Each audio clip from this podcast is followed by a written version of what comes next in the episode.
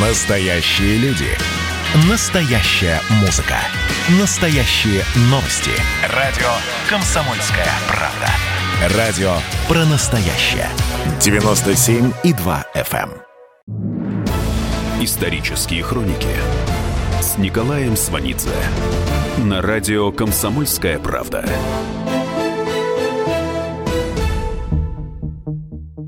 Год 1980. 22 января Андрей Дмитриевич Сахаров на академической машине едет на семинар в Физический институт Академии наук. На Краснохолмском мосту машину Сахарова останавливают, везут в прокуратуру. Привозят к зам генпрокурора Рекункову, который зачитывает указ Президиума Верховного Совета. Смысл указа. Сахаров Андрей Дмитриевич занимается деятельностью, наносящей ущерб интересам государства. Президиум Верховного Совета СССР постановляет лишить Сахарова Андрея Дмитриевича звания Героя соцтруда, орденов, медалей, звания лауреата Ленинской и государственной премий и выслать в место, где будут исключены преступные контакты с иностранцами. Сахаров расписывается в ознакомлении с указом и приписывает «Ордена, медали вернуть отказываюсь». Сахаров звонит жене, говорит «Я звоню из прокуратуры. Мне сказали, что меня высылают из Москвы в Горький». Она в ответ «А я?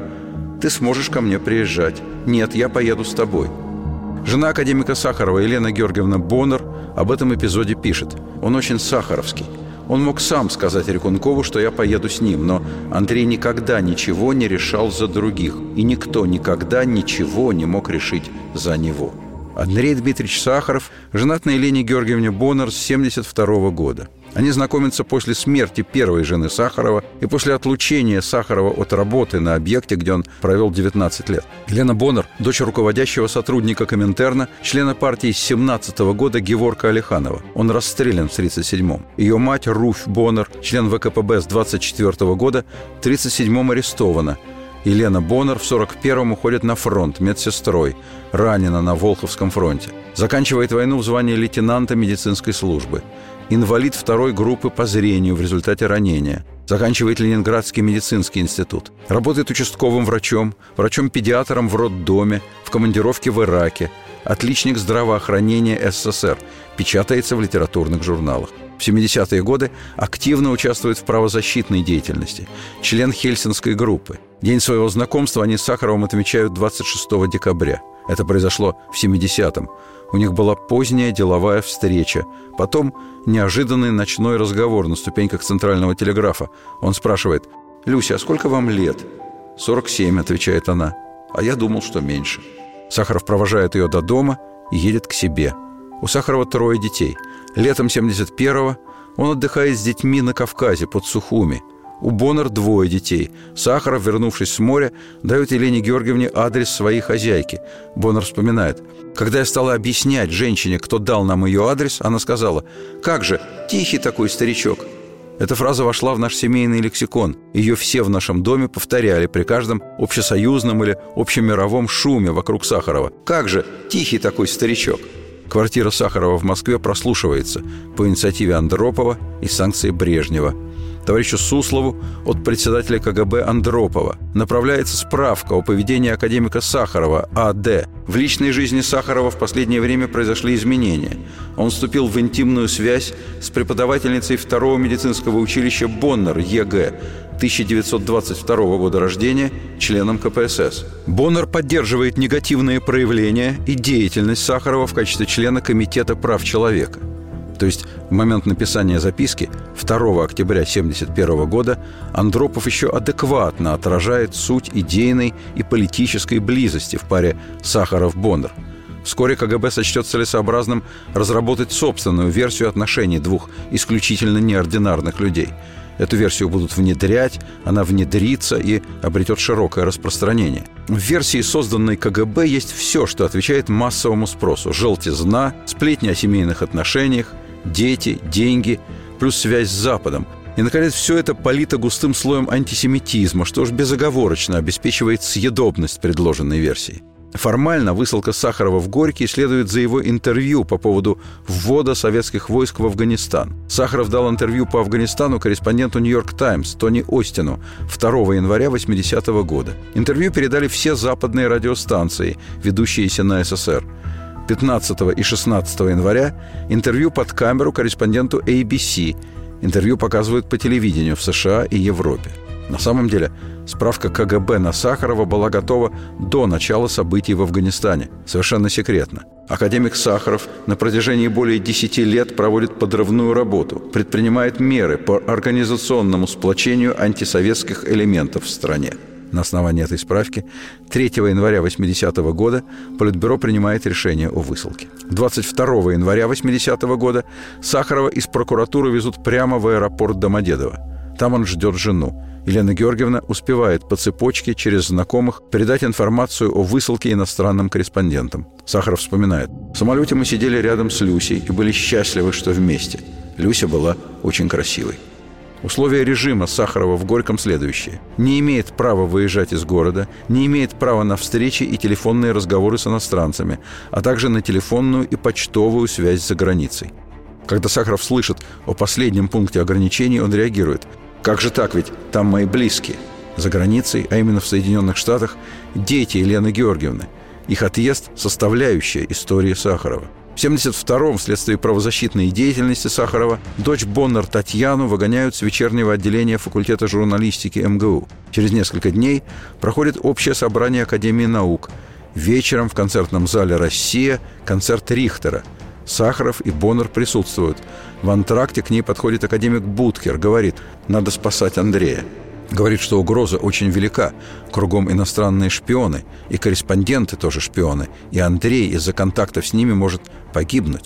Следует конкретное предложение. Должность в Сибирском отделении Академии наук, астрономическая зарплата, коттедж в шесть комнат плюс магазин, куда привозят вещи из «Березки». Сахаров говорит, что эта идея рождена в КГБ. Он не ошибается из записки Андропова в ЦК КПСС. Попытаться провести с Сахаровым беседу на высоком уровне, угрожая лишением звания академика и героя соцтруда, и предложить работу в Новосибирске или другом режимном городе. Сахаров идет к ректору МГУ просить о восстановлении в университете дочери Елены Георгиевны. Сына Боннер, Алексея, на следующий год не примут в университет. Сахарова вызывают в прокуратуру.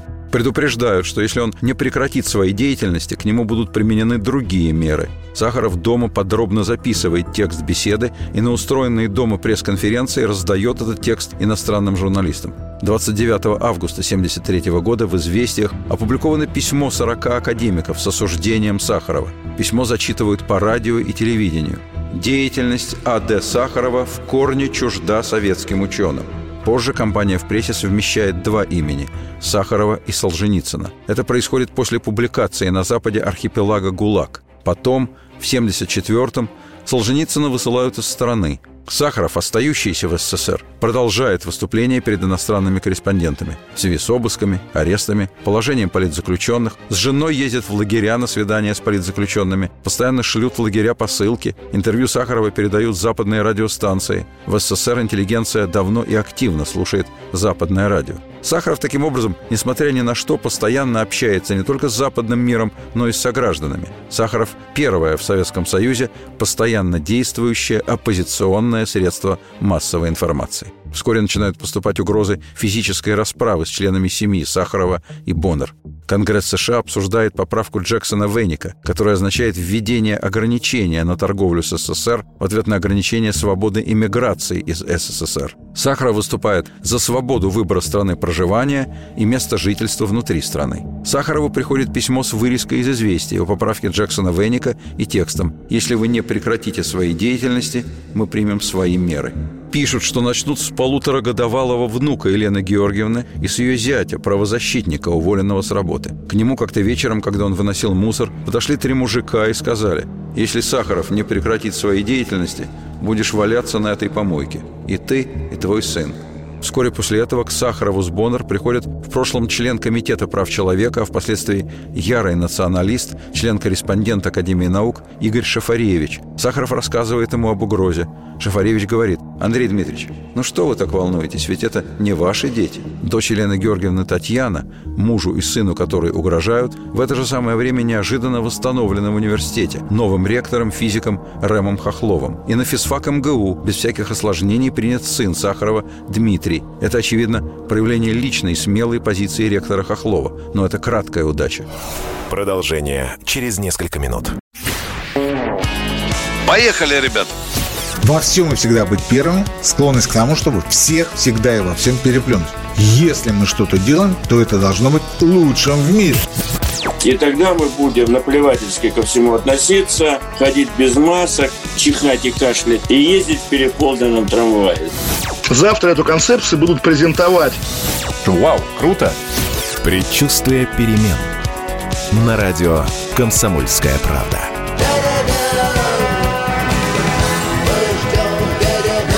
Генерал таким свинцовым взглядом посмотрел на меня и сказал, Виктор, у вас идиоты есть в России? Я говорю, есть. Так вот они есть и у нас. Переживем.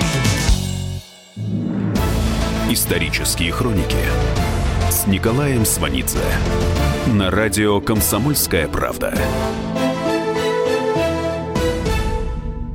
1977 году на дочь Боннер Татьяну заводят уголовное дело, заодно на мать ее мужа. Перспектива либо срок, либо иммиграция. Предлагают выбрать. Татьяна с мужем и сыном уезжают. Вскоре сына Боннер Алексея, отличника, выгоняют из педагогического института. Сахаров просит за него. Его не восстанавливают в институте, но с легкостью, как человека, близкого к Сахарову, выпускают из страны. КГБ в этот период советской власти практикует две тактики в отношении инакомыслящих. Аресты и посадки сохраняются. Но наряду с ними КГБ осуществляет высылку из страны лиц публично известных в СССР и на Западе. Может быть, откровенная депортация, как в случае с Солженицыным. Может, разрешение на гастроли или чтение лекций с последующим лишением гражданства, как в случае с Ростроповичем и Вишневской, Аксеновым и Войновичем. Позже высланные из страны без предупреждения лишаются гражданства. В отношении Сахарова подобная тактика невозможна в силу секретности его прошлой работы. Хотя для Сахарова вопрос о нарушении секретности никогда не стоял. И КГБ, однажды вяло попробовав пришить ему разглашение гостайны, в дальнейшем бросил эту затею.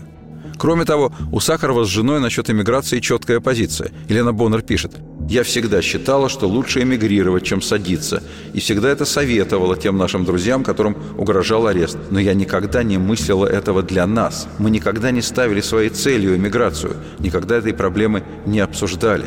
Сахаров вообще сильно затрудняет работу КГБ. Даже антисахаровская кампания в прессе, рассчитанная на длительное время, была свернута раньше намеченных сроков. Лично Андропов дает указания об ее прекращении. Упоминание имени Сахарова в официальных публикациях используется западной прессой, активизирует антиобщественную деятельность самого Сахарова и повышает к нему интерес со стороны враждебных элементов внутри страны. Андропов знает, что говорит. Письма, получаемые редакциями газет, самый разгар антисахаровской кампании, выглядят неоднозначно. Из писем. Мы не знаем, что именно писал, о чем говорил академик Сахаров в беседе с иностранными корреспондентами. Опубликуйте. Неужели мы, советские читатели, настолько неграмотны и глупы, что нам не стоит преподносить письменные высказывания людей, которых обвиняют?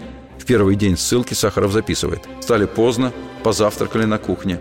Погуляв по городу и купив кое-что, мы вернулись домой, стали слушать радио. Сахаров пишет, радио на 50% поглощено темой Сахарова. Прямое влияние на мировую политику. Сахаров, естественно, имеет в виду западные радиостанции. Советские газеты и телевидение также сообщают о высылке Сахарова в Горький. Таким образом, население, в том числе в Горьком, в курсе. У Сахарова в Горьковской квартире появляются посетители. Сахаров вспоминает.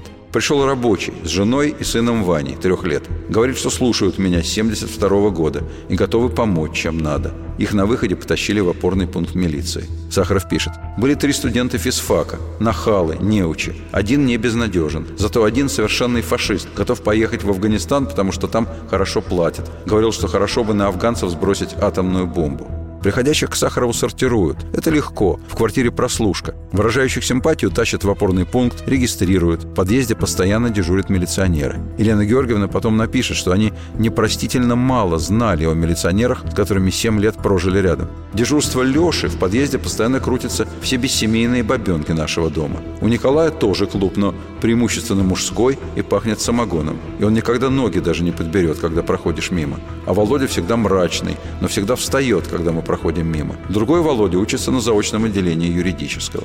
Как-то ночью этот Володя занесет в квартиру в разгар третьей голодовки Сахарова шкаф, который был давно куплен, но стоял на лестничной площадке. У Елены Георгиевны не хватало сил затащить его в квартиру. Она вспоминает. Володя прикладывает палец к губам и волочит шкаф. Поставил на место, поднял большой палец, улыбнулся, вроде мы с ним друзья, заговорщицки, и вышел.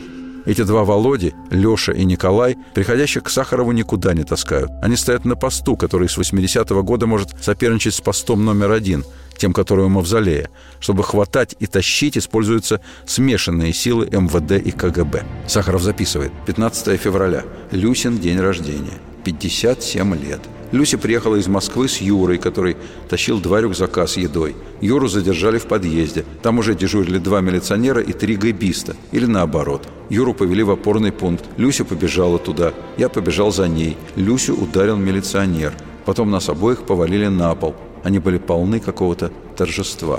Сахаров пишет. «Я послал телеграмму Андропову и начальнику КГБ Горьковской области. Ссылка абсолютно не означает молчание. Когда Сахарова в соответствии с требованиями режима заставляли трижды в месяц являться в управлении МВД, он ведет себя совершенно определенно. Сахаров говорит, что МВД и КГБ следует спокойнее относиться к тому, что к нему, Сахарову, приходят люди. Он говорит, что если они будут запугивать ни в чем не повинных людей, то они только усилят нервозность в городе и тревогу во всем мире. Он требует, чтобы ему и жене дали возможность беспрепятственно говорить с Москвой, а жене с детьми в США.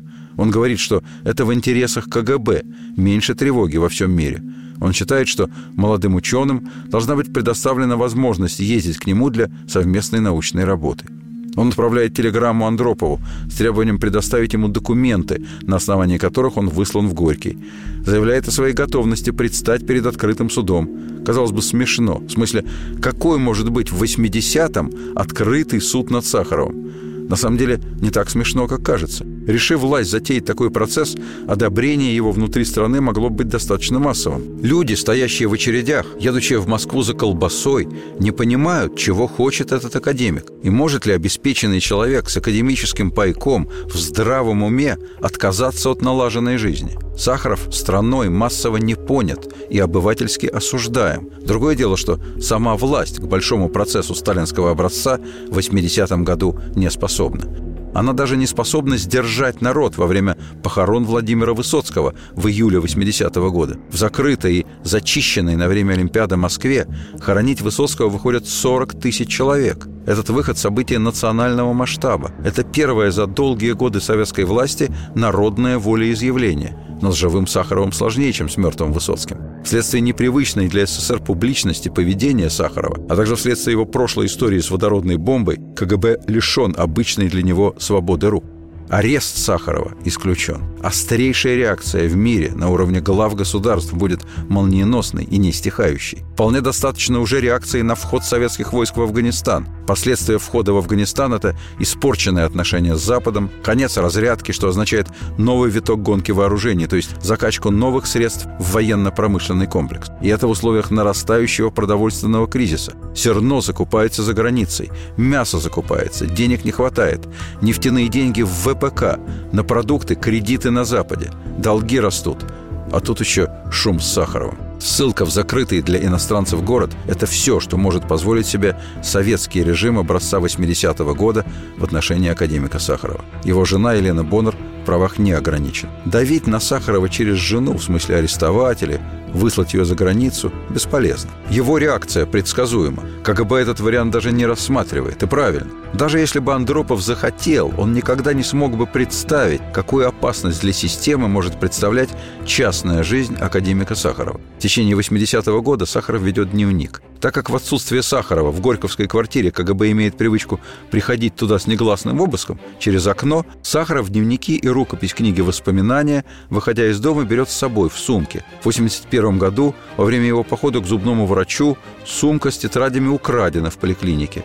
Он по памяти начинает восстанавливать события. 19 марта 80 -го года. Около 12 пришли двое из милиции. Требуют явиться. Я отказался. Они сказали, у нас указание подвергнуть вас приводу, применив силу.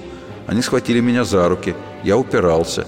Они протащили меня волоком метров пять. Стал собираться народ. Меня отпустили. Я прошел в квартиру и запер дверь. Елена Георгиевна вспоминает о том же времени. «Я днем в Страстную Пятницу пошла в церковь за Окой в Канавино. В церковном садике на лавочке услышала такой разговор. Немолодых двух женщин и мужчины, пришедших светить куличи. Говорили много преступлений в городе. Грабят, насилуют, убивают. И дружно пришли к выводу – стрелять надо. Всех их стрелять. А когда я всунулась с вопросом, может, всех-то стрелять не надо бы, они напали на меня, что вот из-за таких слюнявых, как я, все худое и идет. Сахаров первой весной в ссылке много пишет. Это ответы на вопросы западных корреспондентов, которые из Москвы привозит Елена Георгиевна. Написана большая статья «Тревожное время» для «Нью-Йорк Таймс». Сахаров уточняет, Люся ее переписывала на машинке под мою диктовку при включенном телевизоре. Это уловка от прослушки. Вне Олимпиады в Москве, которая бойкотируется ведущими странами Западной Европы и США, Сахаров пишет Брежневу об Афганистане. Копии письма направлены главам государств, постоянных членов Совета Безопасности. Главная мысль – введение войск в Афганистан – трагическая ошибка, принесшая беды афганцам и надолго ущерб советской внешней и внутренней политике. Высоцкого в начале афганской войны едва удержали, он рвался к Сахарову. Друг Высоцкого, Всеволод Абдулов, вспоминает, Афганистан был страшным потрясением для Володи. Ощущение, что его страна дошла до такой мерзости, это подействовало на него страшно. Его остановили от похода к Сахарову, который означал бы неминуемую высылку из страны. Его высылка была неприемлема. Он тогда слишком много значил для страны. Продолжение через несколько минут. Просыпайтесь, вставайте, люди православные! В эфире радио «Комсомольская правда». Я Сергей Мордан. Прогноз на 21 год вас не порадовал, я надеюсь. Конвойные в белых тулупах, лающие овчарки, прожектора шарят по белой пустыне.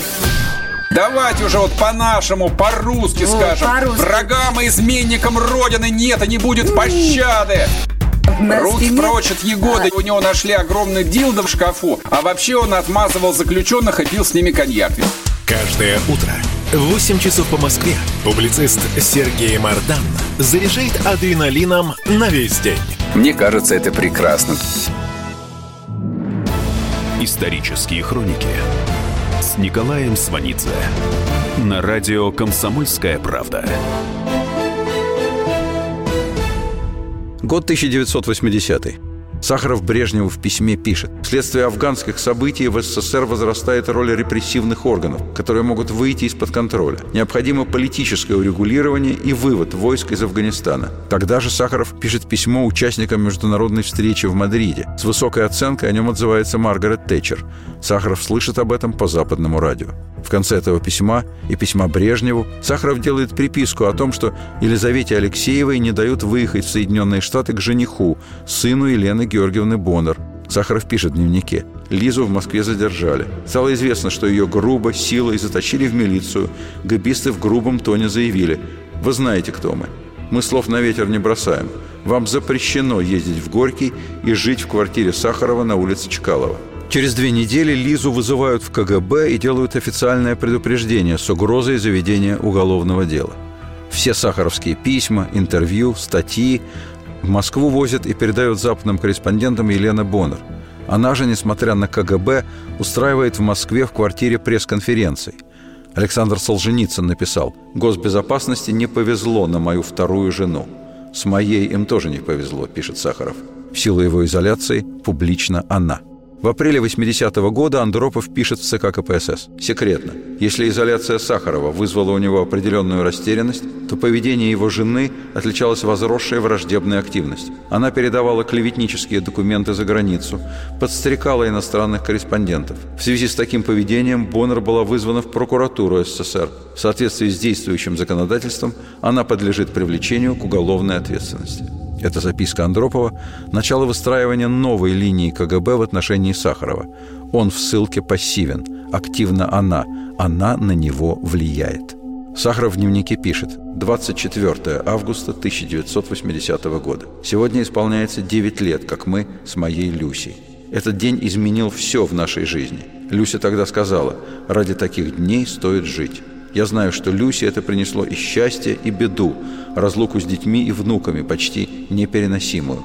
Что касается меня, то я стал более человеком, счастливее и, мне кажется, лучше. Наделала плохого, конечно, казнюсь этим, особенно с Димой.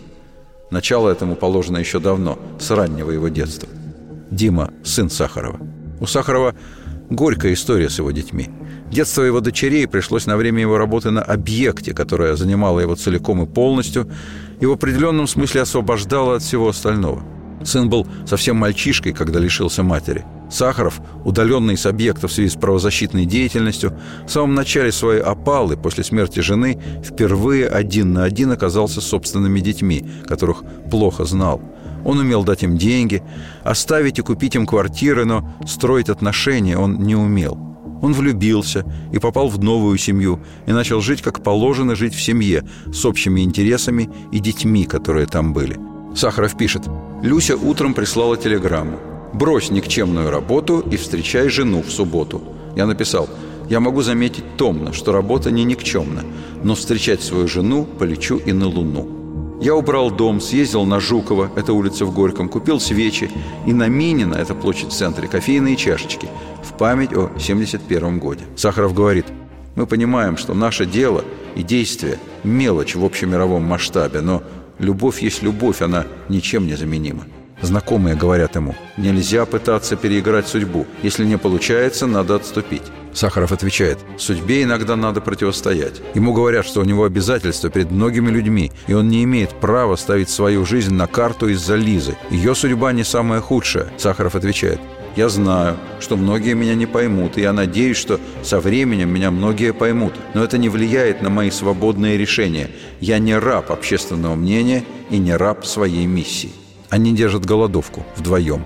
Мир реагирует. Они по радио узнают об обращении американских лауреатов Нобелевской премии к ученым и правительствам, об обращении французских, норвежских ученых, о заявлении американского сената, о статьях в газетах США и Европы. Власть, КГБ, очевидно, боятся возможной смерти голодающих. Вследствие этого Сахаров имеет возможность направлять телеграммы с информацией о ходе голодовки. Более того, в Горький приходят телеграммы от западных ученых. Приходят и совсем другие телеграммы. Ради корыстных целей своей жены вы предаете интересы науки.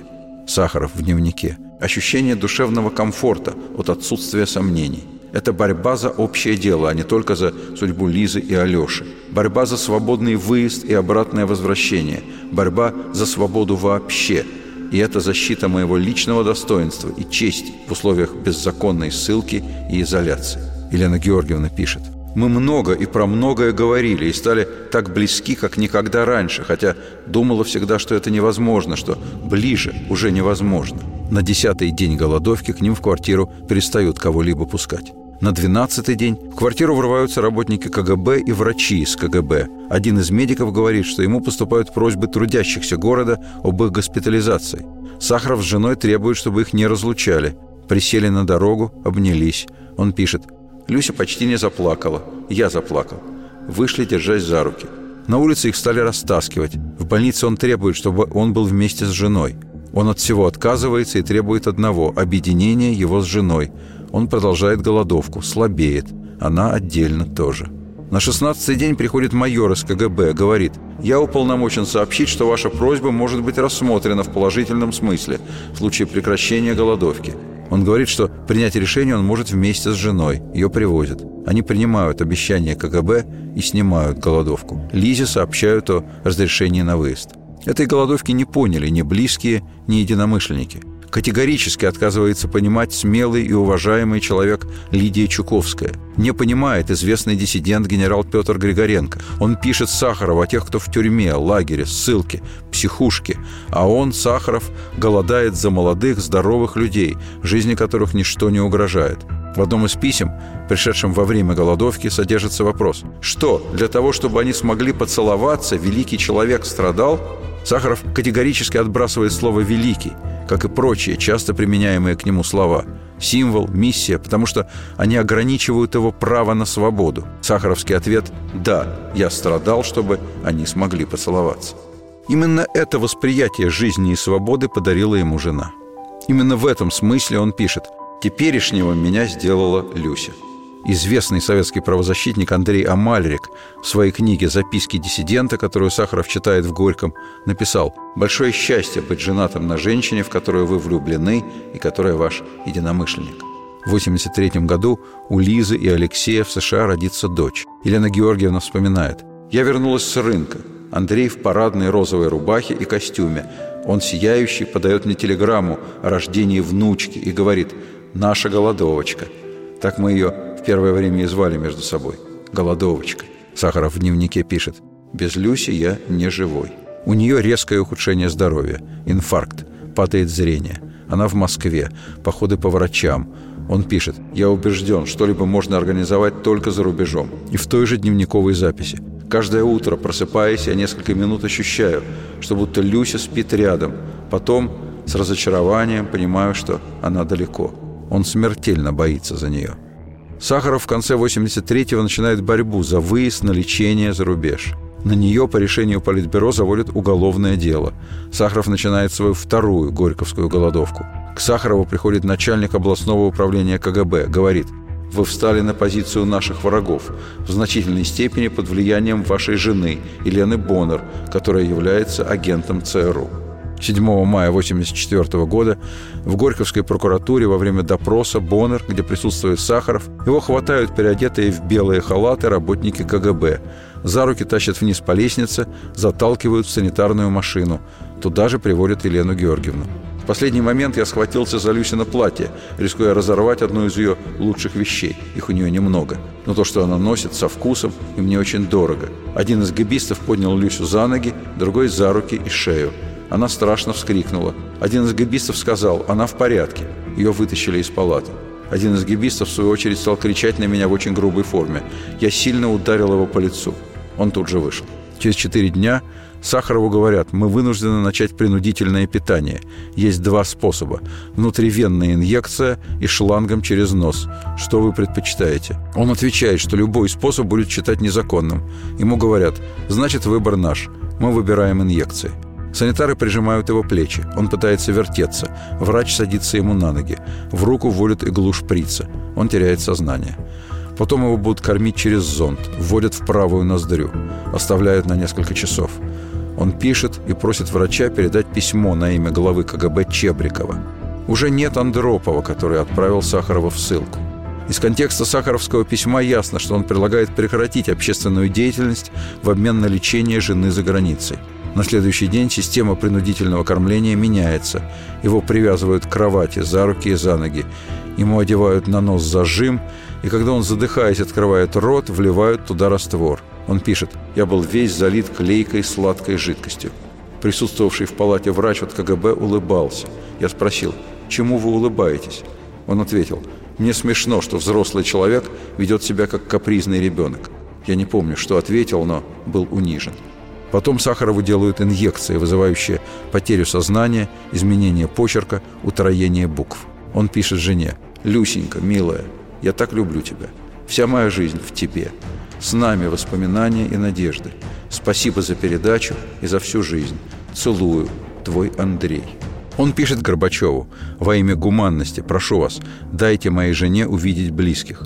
Возможно, в конце ее жизни. Это моя единственная просьба к властям». Сахаров прекращает голодовку. Она вспоминает. Худой, слабый, бледно-желтый бросился ко мне. Сказал, что не мог больше без меня. Из больницы он ей напишет. Сейчас я понял, что значит умирать от любви. Исторические хроники с Николаем Сванидзе.